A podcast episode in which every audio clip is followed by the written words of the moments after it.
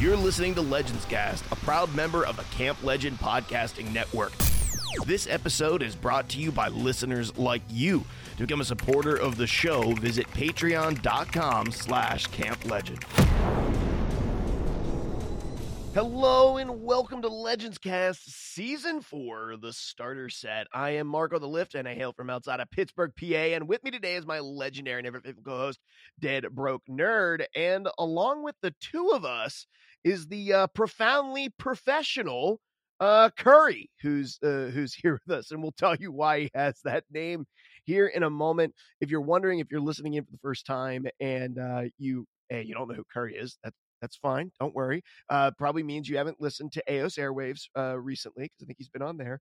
Um, and you're also wondering where the heck is Gibbles and Bits? Well, Gibbles and Bits is going to be uh, taking the next couple of weeks off as he has a lot of stuff uh, IRL that he has going on, including some travel and some other celebratory stuff with family. And so he's not going to be joining us over the course of this next month as we look at the Pokemon TCG Live uh, client that we've been uh, playing recently. And so DBN and I are going to be leading the charge on that. And we're going to be joined by a, a special guest. So Curry's here with us today. Curry's longtime member of our community and uh, also uh, one of the uh, teammates for both uh, DBN and Gibby in their Pokemon Unite uh, five stack squad that they compete with.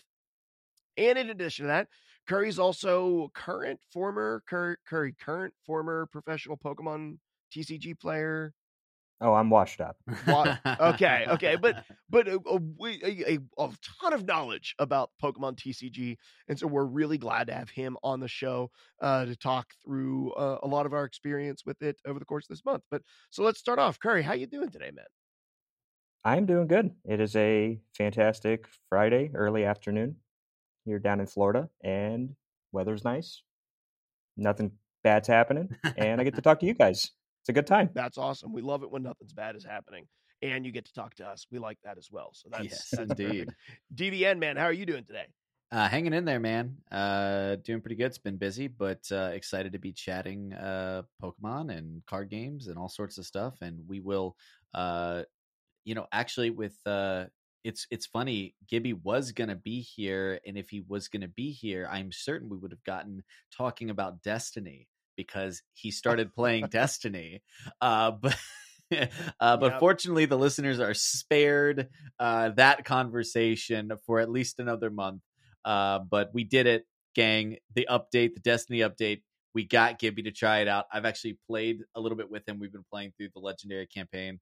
Uh, it's been really fun and also funny because the things that like Mark and I take for granted about Destiny, Gibby's like, why the hell does it do that? Like he's just he's just asking all the questions that maybe we should be asking too, but we're too sucked in. So, anyways, there's the yeah, there's the the cla it's a tradition at this point, you know.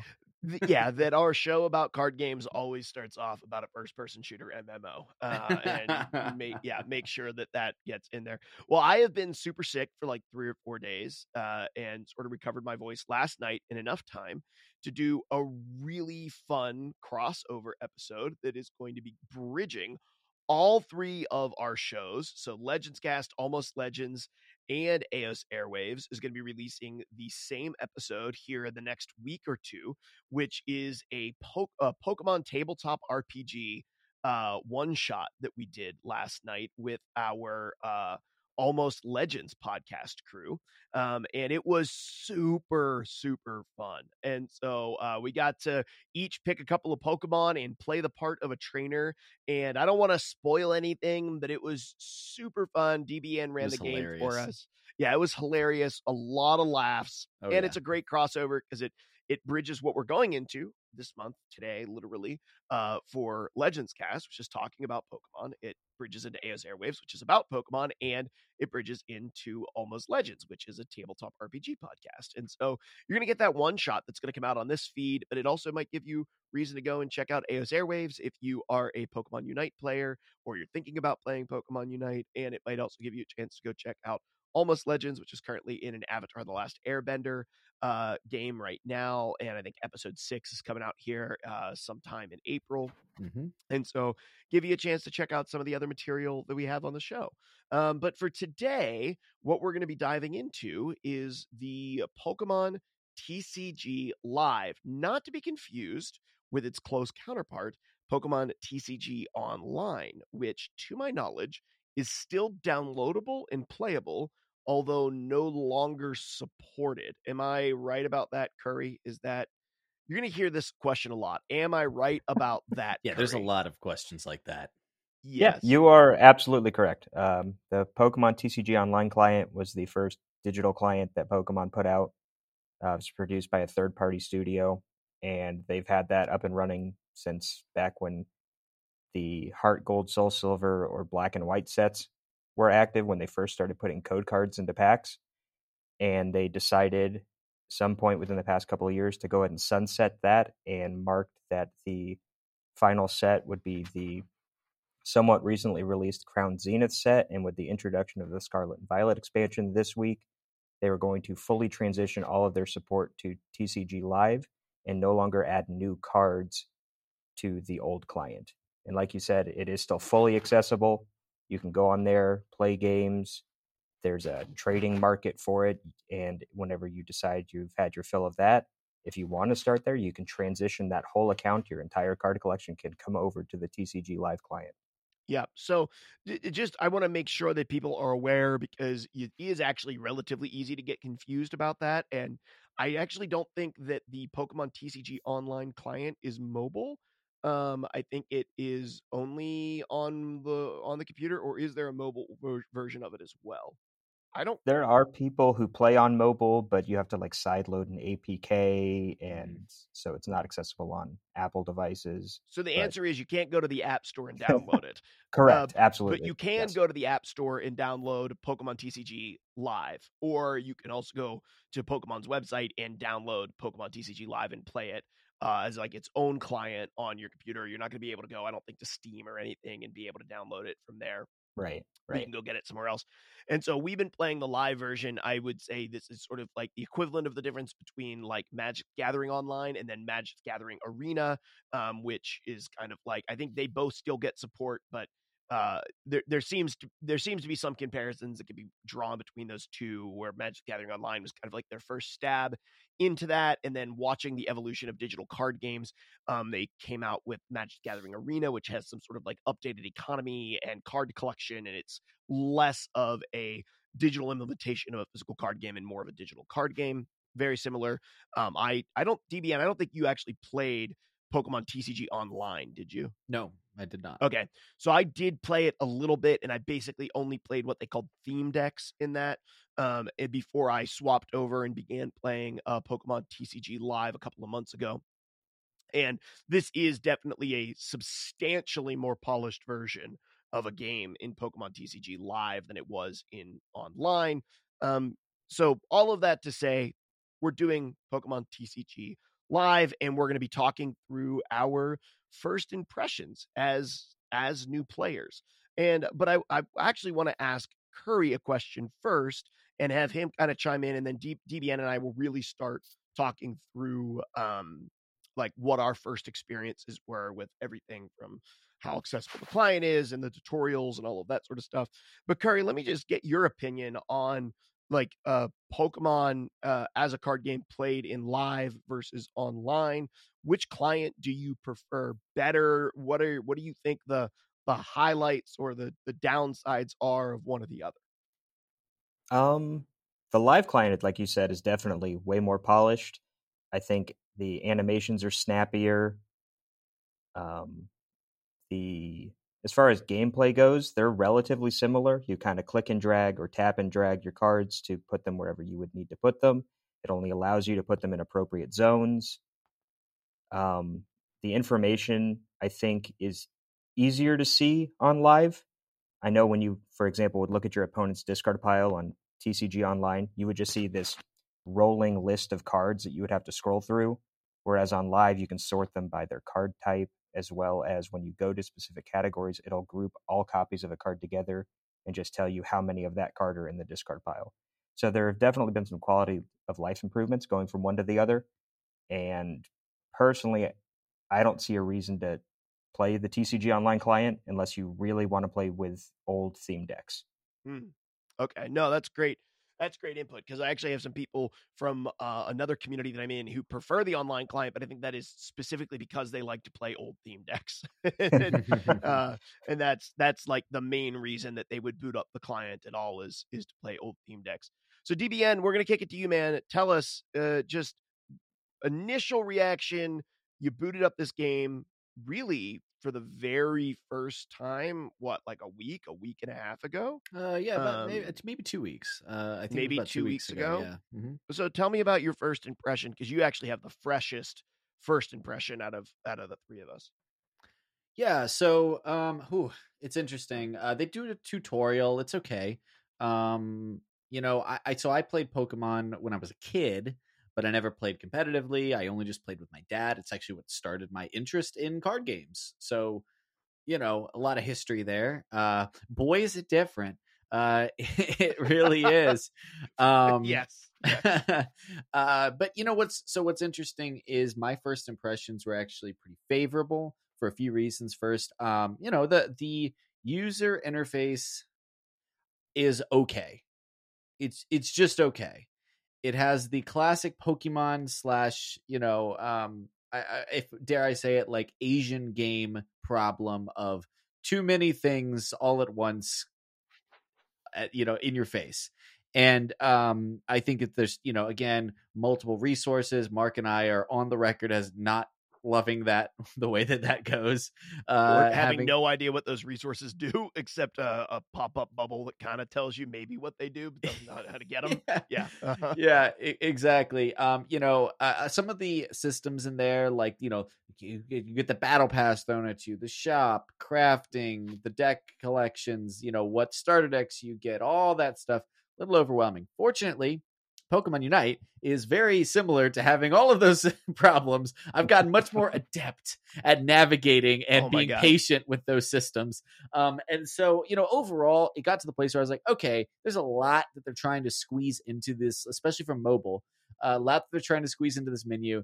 Um, and I got comfortable with it uh, quickly enough. I think the other sort of very first impression was um, t- th- two things. One, uh, how generous they are. And we, we'll talk a little bit more about that. But boy, they give you a lot right out the gate to just start playing with and, and goofing. Uh, and lots of cool, shiny Pokemon, Pokemon you're familiar with. Um, and Pokemon that you're like, oh wow, I get to I get to start playing with with Zacian and Mew and well, actually not Mew, you have to buy that one, but I did. Uh, but you know, uh, Zacian and Blissey and all these cool Pokemon that you're familiar with. So they do a good job like hooking you in with like, wow, hey, the I recognize these Pokemon. Uh, they seem strong. There's some that are stronger than others, but you know, you you don't just start off with like a classic crappy Hearthstone starter deck. Um, and so you actually get to jump in and immediately play with some cool, powerful cards, which is a nice little feeling. Uh, the tutorial was neat and uh, easy enough. I think I my major uh, sort of uh, jarring first experience uh, was simply the uh, somewhat like slow rate at like some of the animations and some of like the deck shuffling and seeing things go through. And you know pokemon's we'll talk about this you, you do a lot on your turn lots of actions.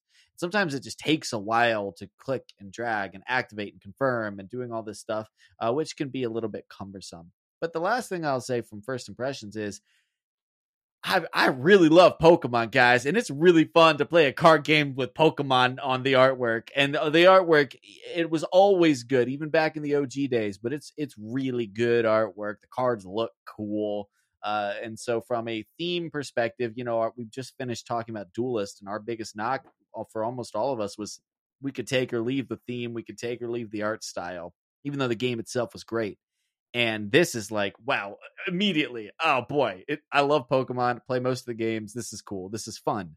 Um and so from a first impression standpoint i had a i had a lot of fun in those first like five hours or so when i was you know churning through things looking at new systems and just exploring the card game that is pokemon now. Yeah yeah absolutely. And you know my first impression was my first interactions with it were really interesting. And I, I'm thinking back because I played on this client within the first 24 to 48 hours that they released live. And I jumped in and it was like eh, the client in comparison to what it was with Pokemon TCG Online, um, it was a nice upgrade. In comparison to what I see in other new, newly released digital card games, what I see is uh 20 years of game that they're trying to pack into a digital client versus three months of game that they're trying to pack into a digital client right and so i think that was one of the things for me that was a little overwhelming at first was like uh, even though the client was new, there were still pieces of it that were really overwhelming to me because I haven't actually played the card game since 2001. And when I did play the card game in 2001, I did not play it correctly. I actually didn't know how to play it. I didn't know what the energies did or how you got rid of them. And, and so, like, I had way too many energies in my deck because I thought every time you used a move, you discarded all the energies off your Pokemon. We didn't play with prize cards. Like, none of the stuff that you were supposed to do. Like most, you know, uh, in 99, when the game came, my first card was a Ponyta. And I will remember forever getting my Ponyta from my buddy uh, who got the first pack of Pokemon cards. He gave me one. And we were in uh, the middle school auditorium at uh, at Freedom Middle School. And so like I say all of that to say that the Pokemon TCG is important to me because it was my introduction to card games.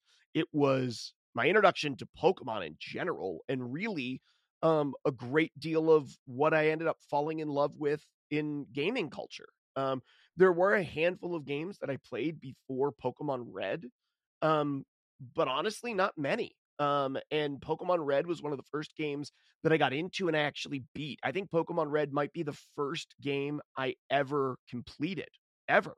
Um, and that came about because in 1999, I was given my first Pokemon card by my buddy, and that became a bonding thing between me and my friends.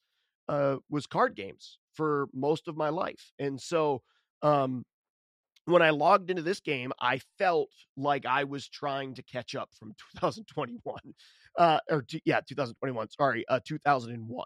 In many cases, I felt like I was I was trying to catch up from that. Um, there were some things like getting into my first game. I agree, DBN. It was like, okay, this game is generous. Like it sent me a lot of stuff. It gave me all of these cool decks to play with. And I was like, I'm going to play Decidueye because that's one of my favorite Pokemon.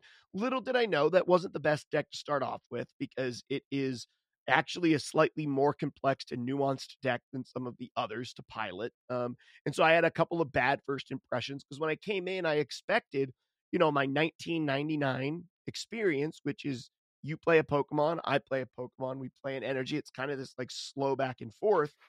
And whenever I played my first couple rounds and passed, and my opponent took 25 actions, and I was desperately trying to read the cards, and then my hand got discarded, and I got new cards, and I'm trying to read my cards, and then I'm running out of time. It was a very overwhelming experience as uh, as a returning player to Pokemon in general. I would say that beyond that, when I logged in for the first time, and we're going to talk about this, like interface wise, was actually relatively easy, like casual or ranked play. Okay, I understand that. Here's my character. I can customize them. Okay, that kind of makes sense. There's coins. What else are coins used for? Probably packs. Wrong, not. Um, I, I, you know, realized pretty quickly there was kind of a card crafting system okay, don't love that. I prefer wild card systems, but whatever, to each their own. Um, I couldn't find the collection screen because there's no collection screen. There's a deck screen, and that's how you access your collection. That was very confusing to me for a while. So I actually couldn't figure out what cards were in my collection or if there even was a collection screen in the game for quite a while. But beyond that, like just figuring out how to choose a deck and get into a game was pretty easy. And once I figured out that Pokemon as a game has changed dramatically, as it, you know, I guess it should over the last 20 years or so, um, once I realized that, I began to understand a little bit more that the deck that I was playing had a lot more to do with understanding the way that I wanted to win versus combating my opponent's way that he wanted to win in a lot of cases. And I had to really begin digging in and understanding my deck. That really changed my initial perspective on the game and helped me to understand it a little bit better. But I don't know, I DBN, I, I feel like interface wise, it's not flashy, but at least how to choose a deck and get into a game isn't confusing either. No, I mean, I, eh, you know, I have I both have high standards, but I've also played games with bad systems, and usually the mechanics are the thing that's most important to me in the first place. There's some awkwardness around like moving cards in and out of your deck on the mobile app and stuff like that. Now, for for what it's worth, I haven't downloaded it to my computer yet. I've played it only on mobile so far, Okay. so that I'm only working off of that experience at the moment. Um, which is The ironic experience because is strikingly similar. It's very similar. Actually. well, and you know, last last month I only you know, we only could play Duelist on the on the computer, uh, so no, they had no mobile app. So you know, the uh, contrast here. I'm trying not to be too scathing. It's all it's okay. It's fine. I don't have any major complaints about the the UI or the interface or anything. Um, you know, does a couple things different than a lot of other games that I've played, but you figure it out quickly enough and can get going. So yeah, no no complaints there. You know what? It's interesting. You you talked about though your uh expectations going into it, um, and how like when you first started playing and there's 25 actions in a turn and they play Marnie twice and shuffle your hand back and all of a Yes. sudden now you have to look at your new hand again. Um, the the irony is I watched you for uh, streaming it a couple times and I had that expectation going into it, which I think softened that experience for me.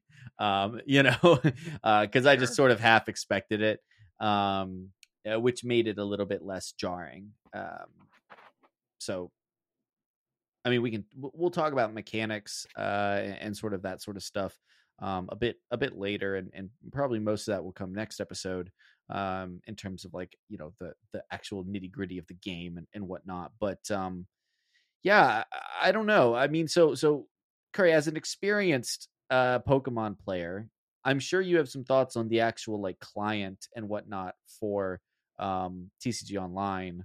Uh, what what is your like as a returning experienced former professional player like what is what do you how do you see the TCG Live uh, client? Um, well, first, I'd say if you if you look at both the mobile and the desktop client, they're basically the same. They're just scaled to different screens. Mhm. The buttons are in slightly different places, but they use the same animations. All the colors are the same, so you can kind of transition from one experience to the other pretty easily. Um, one issue, and I this is for everyone that's on an Apple device. If you're playing on an iPad or a phone, thing will heat up your device like crazy, Yes, and I would will. actually recommend playing on a computer because of that. Um, for what I understand, Android. people with Android devices don't have that issue. Nope, I can confirm. Yeah. Like it'll it'll chew through your battery pretty easily. I mean, over the course of playing one game, I I played a game on my phone this morning, and I went from ninety to seventy six percent on my battery. One game. and that's just something that needs to be optimized. Hopefully, that gets fixed in the future, but that's just got to that's a coding issue somewhere. Um, that's not a knock on the client itself. It looks pretty. There's a nice illuminated play button in the middle of the screen. You can easily see what your rank is if you're looking at that ranked ladder. Um, there's a, buttons for everything, and it the, the confusing thing is when you're playing a game and it tells you you earned these resources at the end of a game, and you don't necessarily initially understand what each of the symbols is. hmm Um, but you, and then you see a bunch of little bars moving, and they're all moving different amounts, and you don't know what what is this getting me yeah, you and all no of that information is not necessarily easily accessible. But like you said, Mark, it's real easy to just jump in and play a game, and you can see it. It conveys to you, okay, this is the deck that I've currently selected.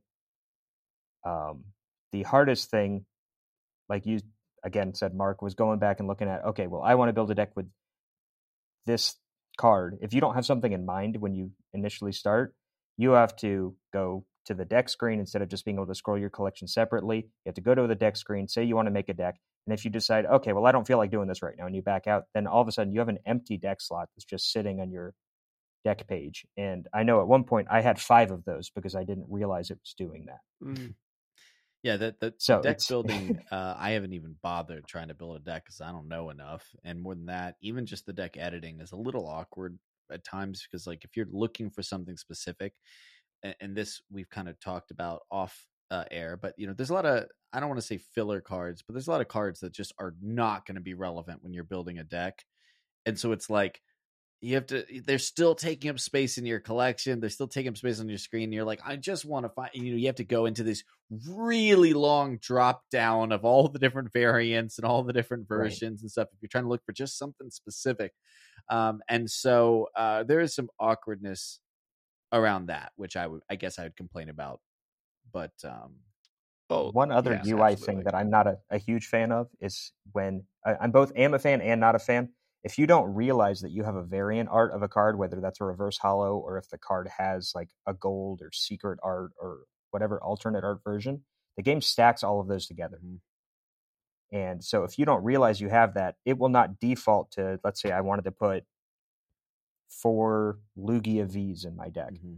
And I only have three of the regular art, but I have one of the special full art version of it and I say, okay, I want to put four Lugias in. Well, it'll tell me that I put three regular arts and then one regular art that I don't own into my deck. And you have to go through. It took me a while to figure out how do I find this yeah. other artwork because I type in Lugia, it doesn't actually come up right away. And you, there's a separate button when you pull up the, the specific card you're looking at to look at other variants of it. Yeah, that yep. was a that was an annoyance for me because I had the uh I wanted to I had one deck which was using. I mean, all the decks seems like they use boss's orders, and I went to another deck and it was uh, it was not Giovanni, and I was like, I want Giovanni yelling at people. I don't want uh, um, the Team Galactic guy. I can't remember his name right now. Uh, Cyrus. Cyrus, yeah. I was like, I don't like Cyrus. I want I want Giovanni to yell at my opponent. give me you know? Giovanni back. yeah, give me Giovanni back. You know, how do I do that? And I had a hard time finding that. And it's the little things, you know, but um I figured it out eventually. But yeah, that, that's a that's a great point to raise. No, I mean once yeah. you know it's there, it's pretty convenient to be like, okay, yeah, well, but nobody told you. like nobody exactly, told you how that exactly. works. Yeah. Well, yeah. and, and I, I still yeah, don't I know how the different resources work. Like I I am hoping that by the end of this episode, you will have enlightened me on how the dumb resources work and how I should spend them because outside of buying the Mew starter deck, I've just been terrified to actually spend any of the resources on anything because I don't know when I'll get them back.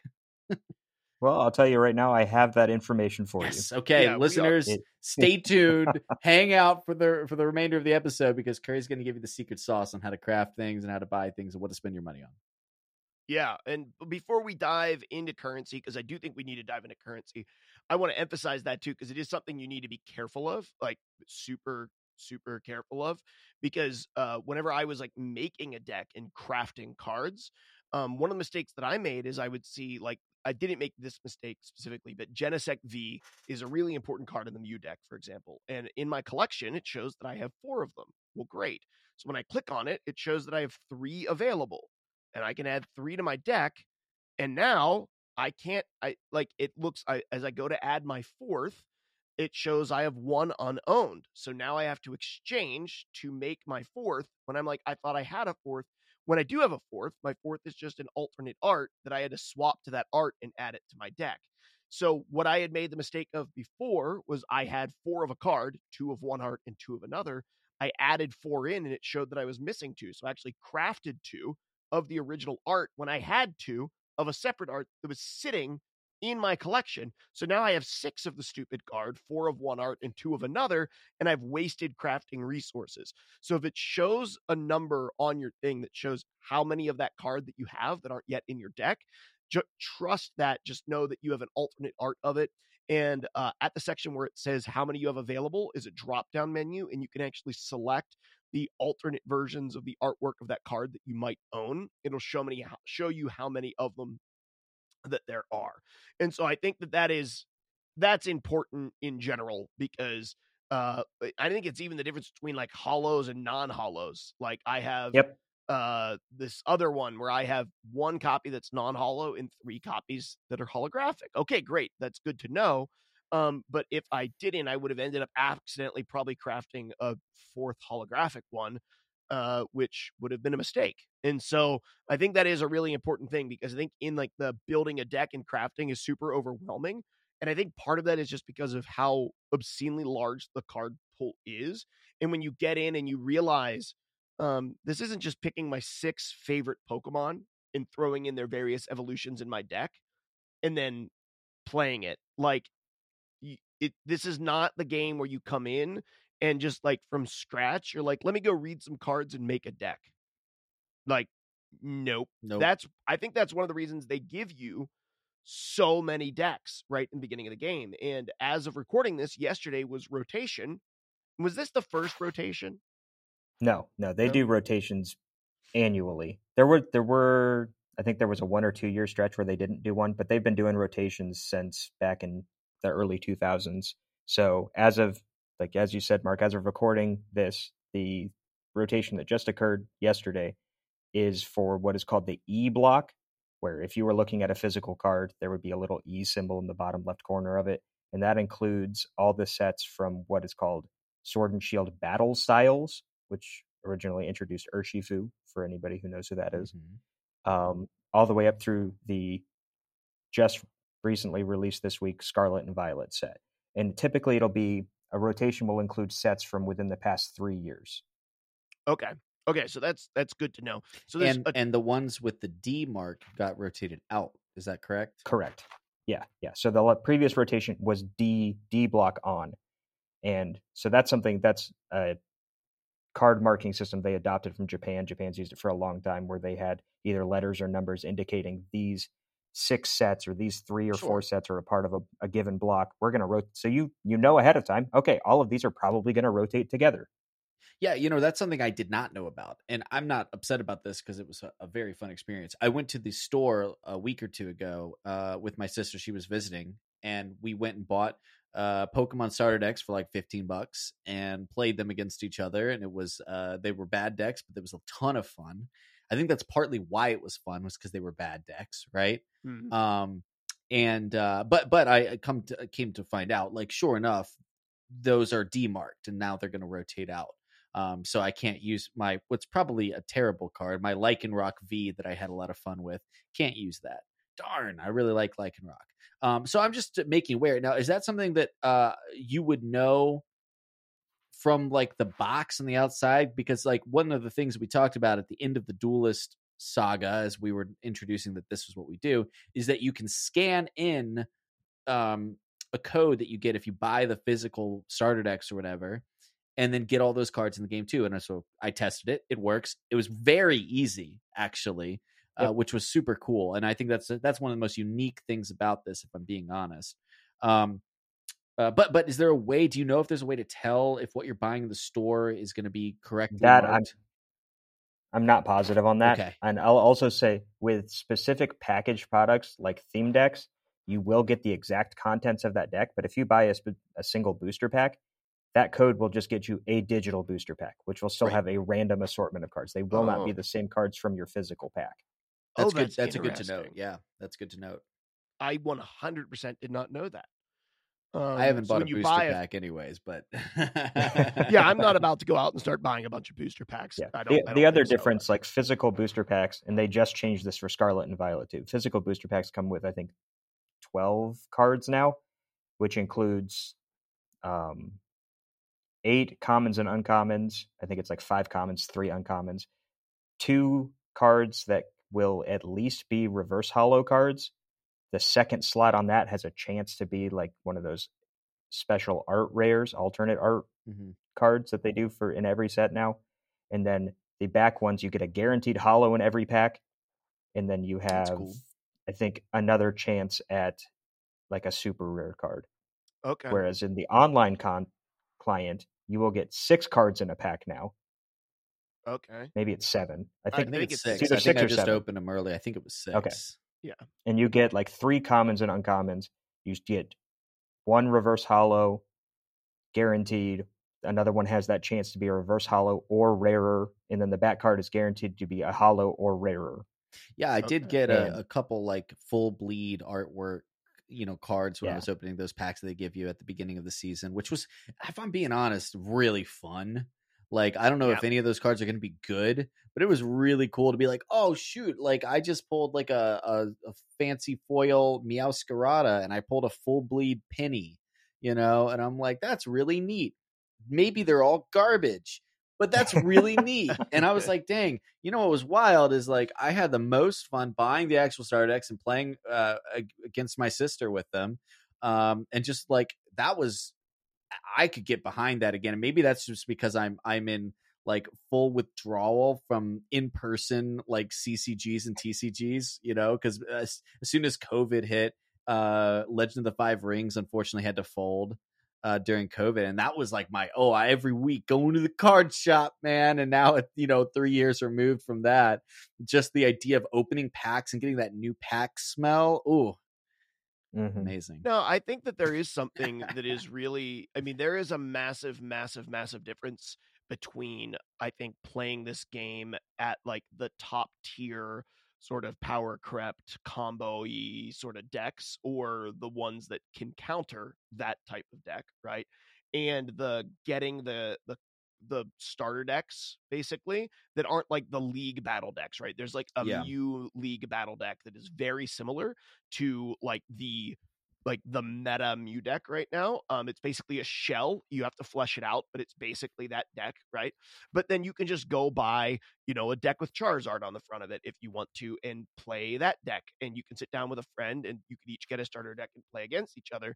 And I think that those experiences are very, very different. Uh, Mhm. between those two things because the game is the same but the game feels like a different game and I only say that because I mean I sat down. My, I bought my daughter for Christmas the uh, it's like the Pokemon I don't know like battle starter box. It was like seventeen bucks. It came with an Eevee deck, uh, Cinderace deck, and a Pikachu deck, and a couple of mats and a bunch of coins and damage tokens. And she loved it. She's five, and uh, and she's played against me multiple times. I've never beat her, as it turns out, at five years old. I do help her, but she has legitimately whooped on me, and she does know pretty well how to play now. But that experience and what I've played here on this with the meta decks that they hand you are very different experiences. Yeah. And my question for you guys is do you think it's actually, I mean, the game is really generous. I logged on with this rotation and I think I was given seven 60 card decks. and like It's like, six hey, here's packs, seven decks. What was that? and like six packs and a fancy Miraidon. Yeah, like I was just handed a whole bunch of stuff. Like they gave Yeah. you so much. Is that good or bad? Because I'm on the fence. Like I think it's good that you get all the stuff.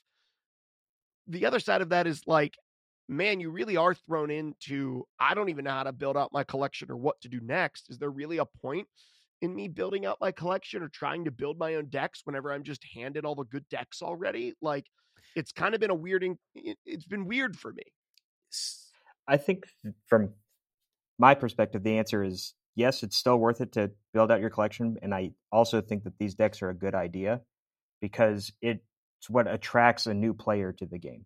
Because you have to give them something to start with. And if you hand somebody your the an off the shelf, like you said, Mark, a Charizard deck, and they go on the ladder and play against somebody who just migrated their full account over from TCG Online and is playing a fully built Giratina Lost Zone deck or a Mew deck or something, and they beat them in five turns, and they did didn't get to do anything, and your opponent is doing a million things a turn.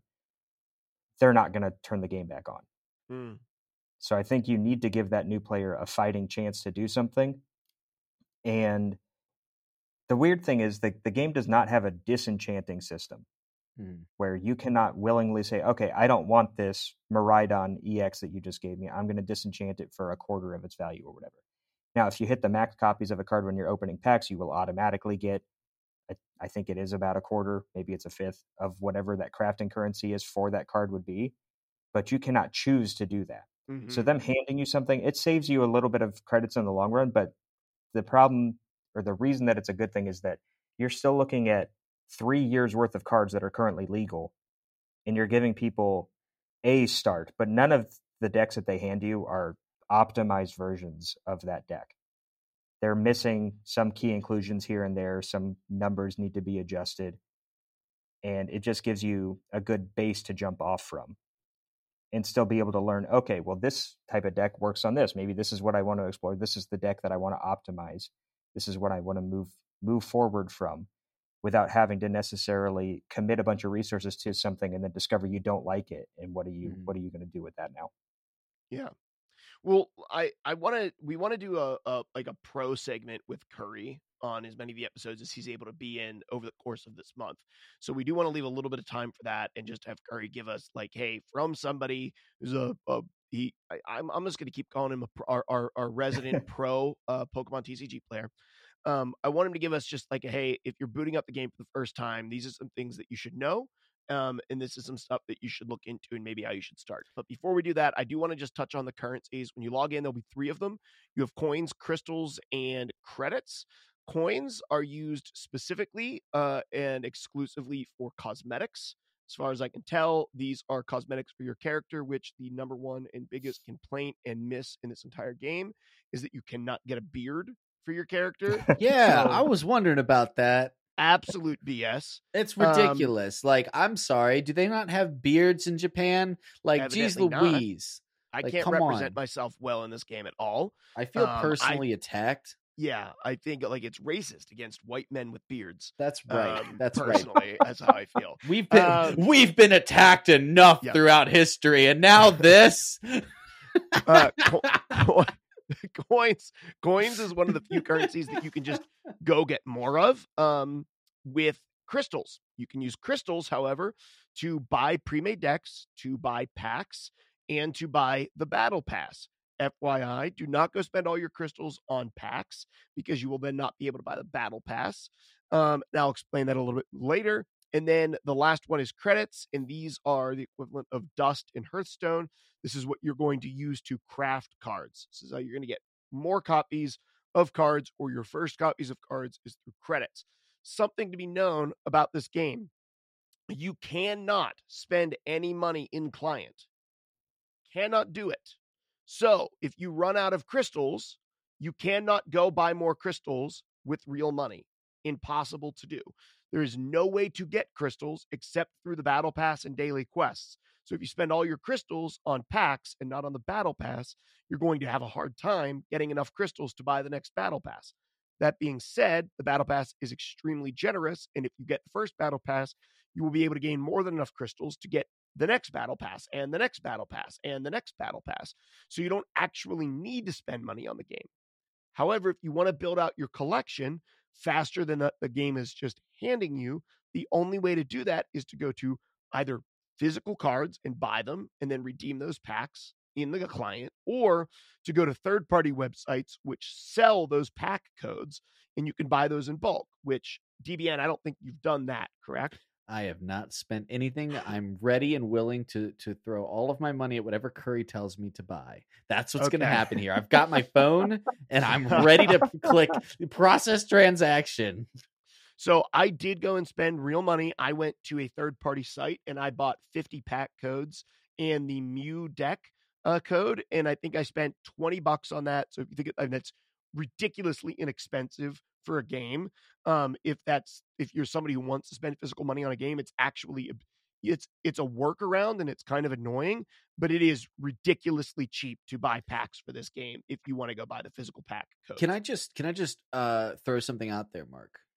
Mhm. I- I'm not mean to call you out. I'm just genuinely interested in what your mindset is because I think you have a very interesting way of thinking about these things. You didn't spend a cent on Duelist, and you could No. you could spend the money in the client, and yet for Pokemon, you were willing to go out of client to spend twenty bucks on it. Can you explain like the the value add here and like what what in your brain i'm i'm not I'm genuinely not calling you out on anything i'm just like what's Sure. the difference here like what what makes it more appealing So I think there's two things. One of them was um I felt like in Pokemon the the card pool was so much larger that um I did not it was just massive and so I felt a lot further behind and I wanted to have for the show a genuine attempt to make an honest opinion about playing a meta deck. And I didn't feel like that was going to be possible unless I got some essence to be able to craft some things. And so I, I bought packs.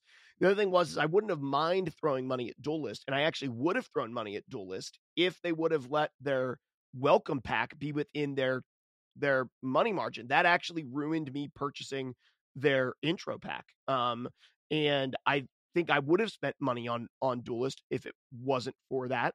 And I know that I spent more money here, um, but it felt like the value was nutty and maybe it's not. Maybe it's just a figment of my imagination. But for 20 or for 50 packs of cards and a starter deck to spend 20 bucks on that is is kind of crazy. I mean, in any other digital card game, you know, for Hearthstone, that was a hundred bucks. That was a hundred bills I would have thrown plus some um, to be able to get that. In here, it was twenty dollars. So I think there was a there was a couple of things that went into that, and I think the other side of that DBN is IP wise. You know, I'm an IP guy, and I I'm do, just yeah. genuinely more driven by the IP of Pokemon and wanted to crack Pokemon packs more than I wanted to slide orbs of uh, you know pixelated stuff in Duelist. I Hey, just I hear you. I Yeah. just I just was like in I just wanted to to no, it was a great question. yeah, like to understand that. I mean, I I haven't spent any real money on either game. The only exception being the actual starter decks I I got, but I got something physical for that. You know what I mean? And I had fun. Just yeah. I didn't have to plug the code in. That was just a fun, interesting after sight. You know, but and I don't think I will plug any real money into uh, you know, the the TCG just digital Live assets. the, yeah. to the just yeah um so you know but it's just it's interesting i think it's also the psychology of it is different which i mean we all Mhm. know that that's kind of how these microtransactions work is you know who can successfully play the the human brain um so it's just interesting yeah uh it's interesting too that like Pokemon almost tried to stay away from like the predatory microtransaction world, and third party sites just uh, it- it made it anyway, right? They're like, oh, right. you didn't want to put microtransactions in your game. How about we start an entire business where we make a microtransaction for you? yeah. Um, and Well, and I think I think Pokemon did that intentionally because they want to drive those sales toward physical cards. yes, Mhm. And that's enti- that that's their entire point. And then the the third party sites that sell the codes typically are full blown card stores that are also selling singles. So they're cracking these packs and have the code cards laying around Mhm. from generating a stock of cards to sell sense, to yeah. people for the physical game. yep. And then they're selling them for instead of four bucks a pack, you're selling them for thirty cents a pack or twenty cents a pack. or and a lot of a lot of cases it's cheaper. I mean, like the most recent set right now is probably around like 40, 50 cents a pack. But if you go back even the second most recently released set, which is Silver Tempest, which featured Lugia V Star, which was kind of the undisputed best card in the format for that entire format, you can buy 50 packs of that set right now for $8.50. I mean, it, it's like it's like hard to not throw eight bucks at it, right? And like, okay, I want to crack fifty bucks. Let's throw eight bucks at it. The annoying part is actually redeeming all fifty codes Yes. because you can only redeem ten at a time, and it's super annoying. Um. Okay, well, listen, we talked about our first experiences, initial things. I think some positive and some negative. I think overall, as we looked at Marvel Snap and Inscription and Duelist, we've been overwhelmingly positive about all the games that we've played. I think this episode as a whole has been like, yeah, this is worth checking out, especially if you enjoy Pokemon. Mhm. Um, we'll have, I think, more critiques as we dive into like meta and actual gameplay in future episodes. But Curry, I think uh, we would love to get from your opinion as somebody who's maybe booting this game up for the first time. They have a little bit of currency to spend. Um, maybe they do want to throw, you know, 15 or 20 bucks at the game because they're they're willing to do that. What are your suggestions or things that somebody who's new should know so they don't make the same mistakes that I did when I first joined in? Um, so the first thing you were dead on, the battle pass is a great deal if you want to progress your collection. It costs you 600 gems to purchase or crystals to purchase the premium battle pass, and over the course of the battle pass, it pays for itself. So like Mark said, you get the currency back to go through and purchase the next battle pass essentially free of charge. There are two different types of daily quests, one of which just provides you battle pass experience, the other one provides you battle pass experience and 60 gems daily. Um, uh, between completing both of them, you will more than likely gain a tier on your battle pass. Hmm. Just between the game based experience plus the experience that those two quests provide you. So you should expect to complete at least a full tier per day, and that typically only requires you to play like three games, so you don't have to put a ton of time into it. how many how many Um, tiers is there just for the audience like I believe it is either 50 or 60. There's 50 tiers. so across so, you okay. play daily across two months you'll complete it how long do these battle passes typically run nine Um, weeks, five. Yeah, nine uh, weeks, normally it's about weeks. three months, which is like the, the life cycle of a set. Mhm. So it'll run from now the release of the Scarlet Violet expansion up through the release of the next expansion. So this one, literally, the premium pass right now is nine weeks, five days left. So it was ten weeks. So Mm-hmm. you played every day in fifty days, you would complete the whole thing without Right. too much. and it's worth it's worth noting like the tier one pass that you receive for or tier one reward you get for the premium pass this uh, this time provides you with an entire Gardevoir EX deck, Wow. yes, which is another that is a going. It's already been shown with like the meta game since Japan gets all of these cards like two three months in advance of the rest of the world. Gardevoir EX is probably one of the top meta decks in the game, and they essentially give you a skeleton for it for free. Why am I not surprised it's Gardevoir that's the broken thing? Um, aside from that, the the big thing, like I kind of mentioned earlier, the decks that they provide you for free just from booting the game up are kind of skeletons for things. One of the ones that they provide you is a Lost Zone based deck that features Giratina, V Star, as well as some other Pokemon Unite fan favorite Pokemon such as Sableye, Cramorant, and Comfey. um, and that deck is actually very close to being kind of an optimized list. I think I have a video that I can link whenever we release the episode that shows a at least decent way of upgrading the deck to being tournament viable, and it costs you a total of three thousand credits to do so, wow. Okay. which is pretty cheap considering. Um, Well, considering the first level on the premium pass, like level zero on the premium pass, the moment you buy it gives you fifteen hundred credits and that Right. Gardevoir deck. So, uh, oh, and then you get twelve fifty for the level zero without purchasing it because the level zero of the pass gives you a sixty card deck, seven packs, twelve fifty credits, and then the paid gives you another sixty card deck with another fifteen hundred credits. So you're literally two hundred and fifty credits away from finishing that deck to top tier just through what you're saying. Curry. Correct. Yeah. And I believe that you actually get you get some credits for completing the tutorial as well. I don't remember what the value on that is, but I think you get a, maybe fifteen hundred or two thousand for that as well. Can I ask So- a, a maybe dumb question? Sure. uh, on the Giratina V, which I'm looking at on my phone right now, uh, what the heck Mhm. is the symbol in the top right corner? Because I don't think that's a standard energy type, is it? That is the dragon type, which is not a standard energy type. Um, some dragon Pokemon have this typing. Typically, like the hallmarks of it are just that it has no weakness and it typically uses more than one energy type to attack. Gotcha. Very interesting. They kind of phase that type in and out of the game and have done so over the years since it was initially introduced. There has never been a basic dragon energy though. Um, Thank you for that. yeah, no worries. No worries. The other thing is if you're going to be spending your gems to purchase things in the game shop, the first things that you would be interested in doing are either purchasing the six pack bundles of the celebrations set, which will provide you with some crafting materials as well as six packs of that set. And like I said before, when you've reached the maximum inclusion number of a card for a deck, which is four, so once you have four copies of every card in that set, every card you receive over that is crafting material for whatever you want it to be. And this is kind of the workaround for the fact that, like DBN said, a lot of these sets have some commons and uncommons of cards that aren't necessarily very good or have extremely niche use that you may not want because it may not be what you want to go for. So if you're looking to build up crafting resources to build the exact deck that you want to, the celebration bundles will give you these packs that have exclusively holo or higher rarity cards so you get a higher return on investment for spending resources on that.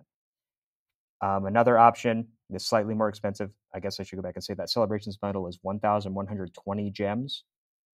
And on average, once you have completed the set, you'll be getting about 5,000 credits in return for purchasing that bundle. Mm.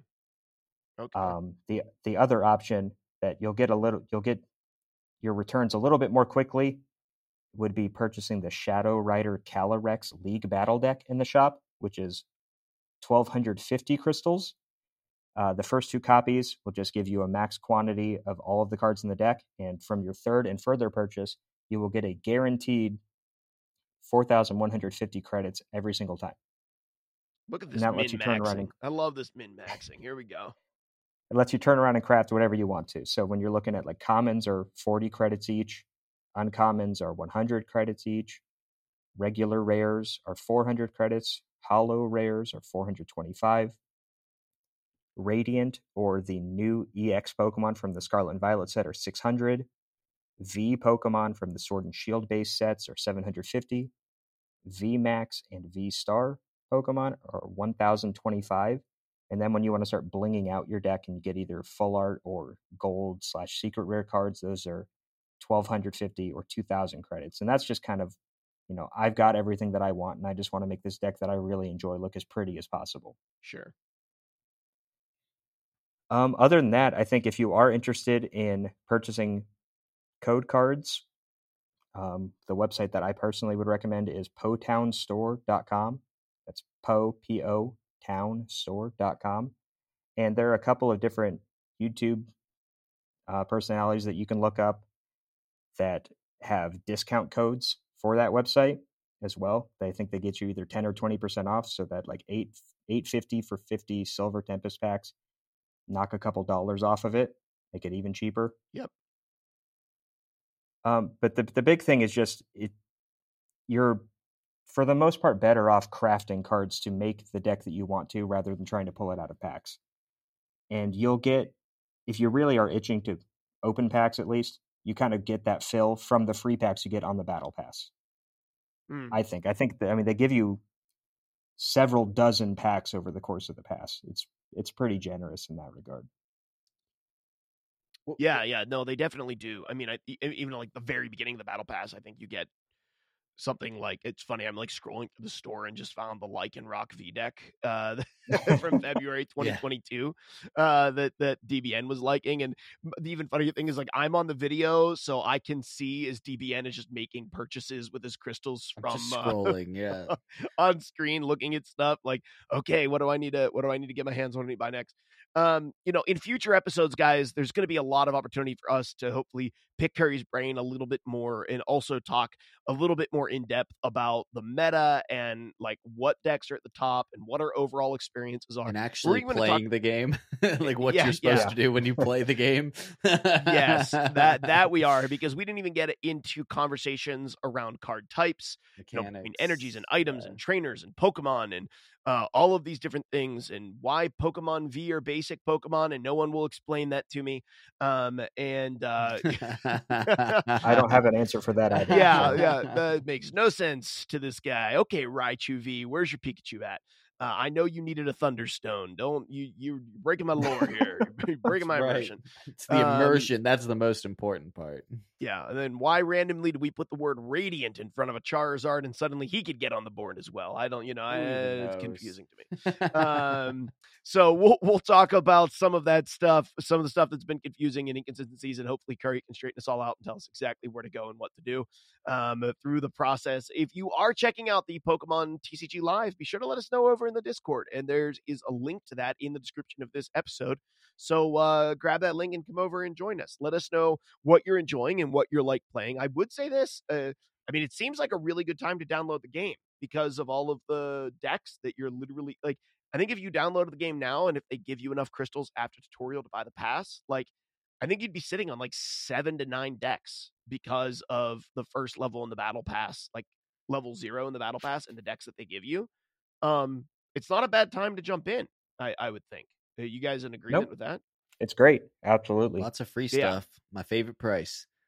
yeah yeah exactly lots of free stuff and so like whether you end up loving the game or not loving the game whether you like it or you don't like it it's not a bad time just to jump in and download it and play some games because it, it's not going to cost you anything and you're going to get a chance to play some of the top meta decks or at least shells of the top meta decks in the game right now and see if you like it or not so it's it's a really uh it's a really low barrier to entry and i think that is one of the things that this game does phenomenally well Yeah, and Um, I, I will I will say this too. So um, we are going to next episode get into you know sort of our our in depth review of the game mechanics and you know what it's like to actually play the game on a consistent basis and stuff like that. And uh, you know I don't want to bury the lead here or or anything like that. We're gonna have some some thoughts and preferences that are gonna come out in that next episode, but this is a game that will be perfect for certain types of card game players There are Mhm. there are and I know some of them and that I'm I know that this will just click and they will adore this. And the good news is is for the types of players that are going to get really into this game and the and the specific style of a card game this is that other card games share, the the barrier to entry being so small is going to be incredible for those types of gamers trying this out. So, you know, we'll talk about that. You know, is this for Mark and I? Uh, what is Cur- what can Curry do to shed some light on this uh, for us uh, and help us understand these systems, which uh, some of them are kind of complex. Um, but either way, we'll get into that next episode. But for now, let me just say, if you're playing along with us, like we know we've got some listeners that played along through Duelist and Inscription with us, um, you know, give this a fair shake because it may just be that this is a perfect game for you. Um, and we're we're excited to hear what you think about it as you go through it with us. Absolutely. Curry, any final things or thoughts you want to make sure you throw out there to new players before we uh, close off the episode? Um, no, I think that a lot of it, like saving things for discussion about the game itself, that's better saved for another episode. So I would just say thanks to you and DBN for letting me come on and talk to you guys. Yeah, man. I think that, um, yeah, the game may not necessarily be for everyone. I know that not every game is for everyone, and there are a lot of games that I know aren't for that many people at all. There are some very niche games out there. I think that one thing that I can bring up at a later time is there are alternate ways to play the game or alternate formats, some of which have been fan made that have actually gotten footing and recognition from the Pokemon Company that may make the game fit for someone, even if the standard format does not necessarily do so. Yeah, and we're actually going to have an episode where we talk about that because from my other community, several people there only play like the league version. I can't remember what it is. Yeah, but it's the GLC format. Yes, yeah, and Yeah. it's it's like the equivalent of Magic's Commander format, um, Mhm. only for Pokemon. And I knew that it is actually like it it get it gets some recognition, not just by you know a bunch of casual players, but it's becoming more and more of a legitimized format to actually play the game. Um, and uh, we're actually excited to try to use and see if we can use this client to to play that format some together. Because I think I think that would be really fun. Yeah, one Um, thing Yeah, sounds great. do. Yeah, So- one thing we want to do too that I'm just throwing out there. I haven't talked about this with Mark, but I think we should do it is is to actually do something we haven't done yet, but but I want to do, which is jump in and play against each other a little bit. Uh and and set up some times for for Mark and I and Curry to whoop us, uh, but to actually try like some friend challenges and and maybe Mark, you know, can can stream a little bit of it or something like that. But just to really like um explore that that uh across each other from a table uh, experience a little bit. And I, I definitely would like to have done that with Duelist. And so I'm definitely hoping that we get some time to do that this month with Pokemon. Absolutely. Absolutely. Well, guys, that's going to do it for this episode of Legends Cast. Thank you, Curry, for coming on. DBN, of course, thanks for being here. We appreciate you guys. And uh, if you're listening in, join us on Discord. Consider supporting us over on Patreon, patreon.com slash camp legend. Link for that is also in the description of this episode. Thank you guys for listening in to this episode of Legends Cast and be sure to come back again next week. Thanks for listening to this episode of Legends Cast. You can join our podcast community by joining Discord using the link in the description of this episode. You can become a supporter of the show by visiting patreon.com slash camp legend. And don't forget to check out all of the other shows in the Camp Legend Podcast Network.